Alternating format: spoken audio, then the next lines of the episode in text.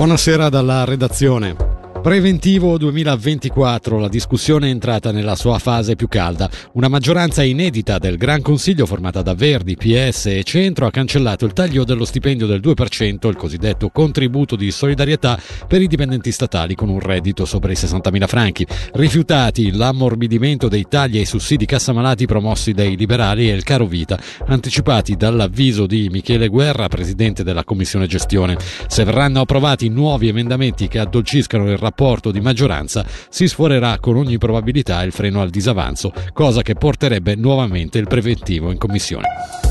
Sette persone sono rimaste ferite nell'incidente verificatosi oggi poco prima delle 15 in riva Vincenzo Vela a Lugano. Lo comunica la polizia cantonale. Un 65enne automobilista italiano che alla guida di un SUV si dirigeva verso Paradiso ha perso il controllo del mezzo andando a sbattere contro la veranda esterna di un esercizio pubblico.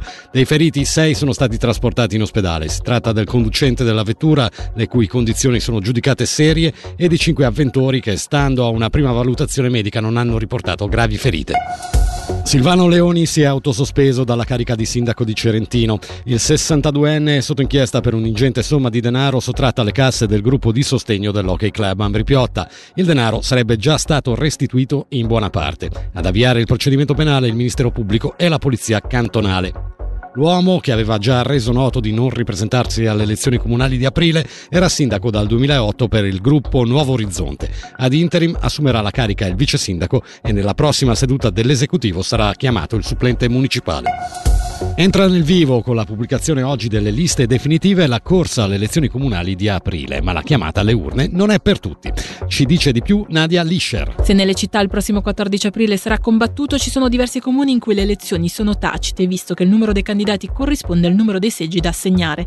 Tra questi ci sono Bosco Gurin, Campo Valle Maggia, Cerentino, Dalpe, Linescio, Isone, Neggio, Morcote e Orselina. Eletti in forma tacita anche il Consiglio Comunale di Onserdone e i municipi di Personico e La Vizzara.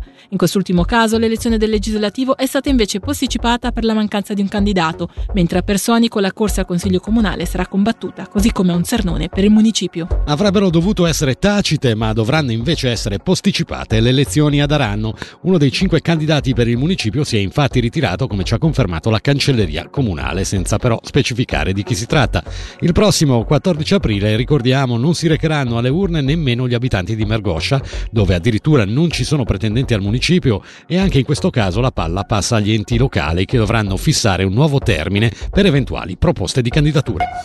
A due anni dall'entrata in vigore si conferma un sostanziale rispetto del salario minimo, lo comunica il Dipartimento delle Finanze e dell'Economia.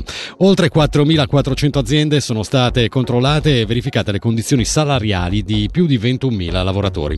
I datori di lavoro a cui è stata riscontrata un'infrazione sono 174, pari al 3,9%, la maggior parte delle violazioni da ricondursi a imprecisioni di calcolo da parte dei datori di lavoro. Sentiamo il presidente della Commissione tripartita in materia di libera circolazione, Stefano Rizzi. La strategia strategia di controllo del mercato del lavoro che abbiamo in Ticino è una delle più intense che eh, ci sono a livello federale. Noi controlliamo tutta l'economia cantonale, almeno il 20% delle aziende in tutti i settori, poi in altri settori anche in percentuali maggiori. Questo ci permette di avere innanzitutto un controllo, una presenza sul mercato del lavoro, ma poi anche una indicazione in maniera complessiva sull'effettivo rispetto delle regole che sono state introdotte. Le segnalazioni sono una fonte importante poi per l'effettivo eh, riscontro di situazione non a norma. L'invito è quindi, laddove dovesse esserci la necessità, senza indugio, di segnalare la situazione sul sito t.ch slash abusi salariali sul sito del cantone.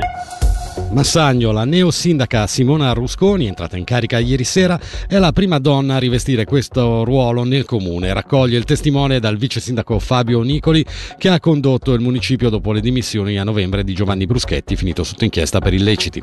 Per quanto riguarda l'assegnazione dei dicasteri fino alle elezioni del 14 aprile, la neosindaca dirigerà l'amministrazione generale e la comunicazione, mentre la neomunicipale anche Van der Mey Lombardi, subentrata in municipio settimana scorsa, si occupa occuperà dei dicasteri educazione, tempo libero e associazioni come pure culto e contenzioso.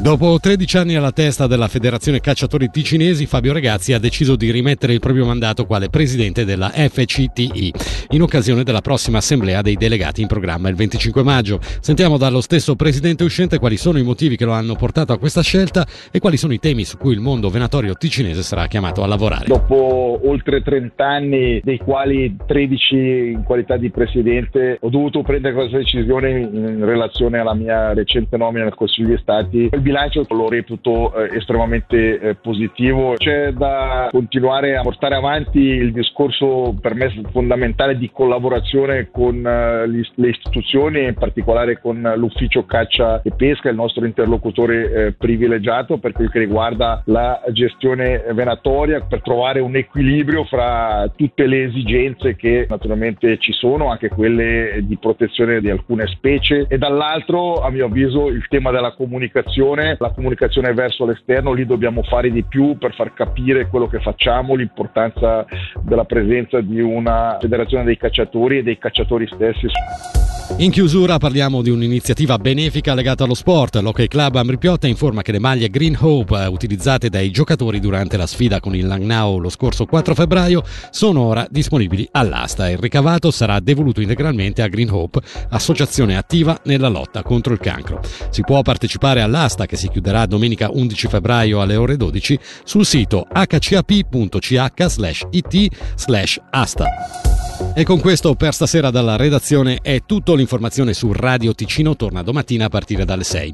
Dalla redazione e da Fabrizio Coli l'augurio a tutti di un'ottima serata.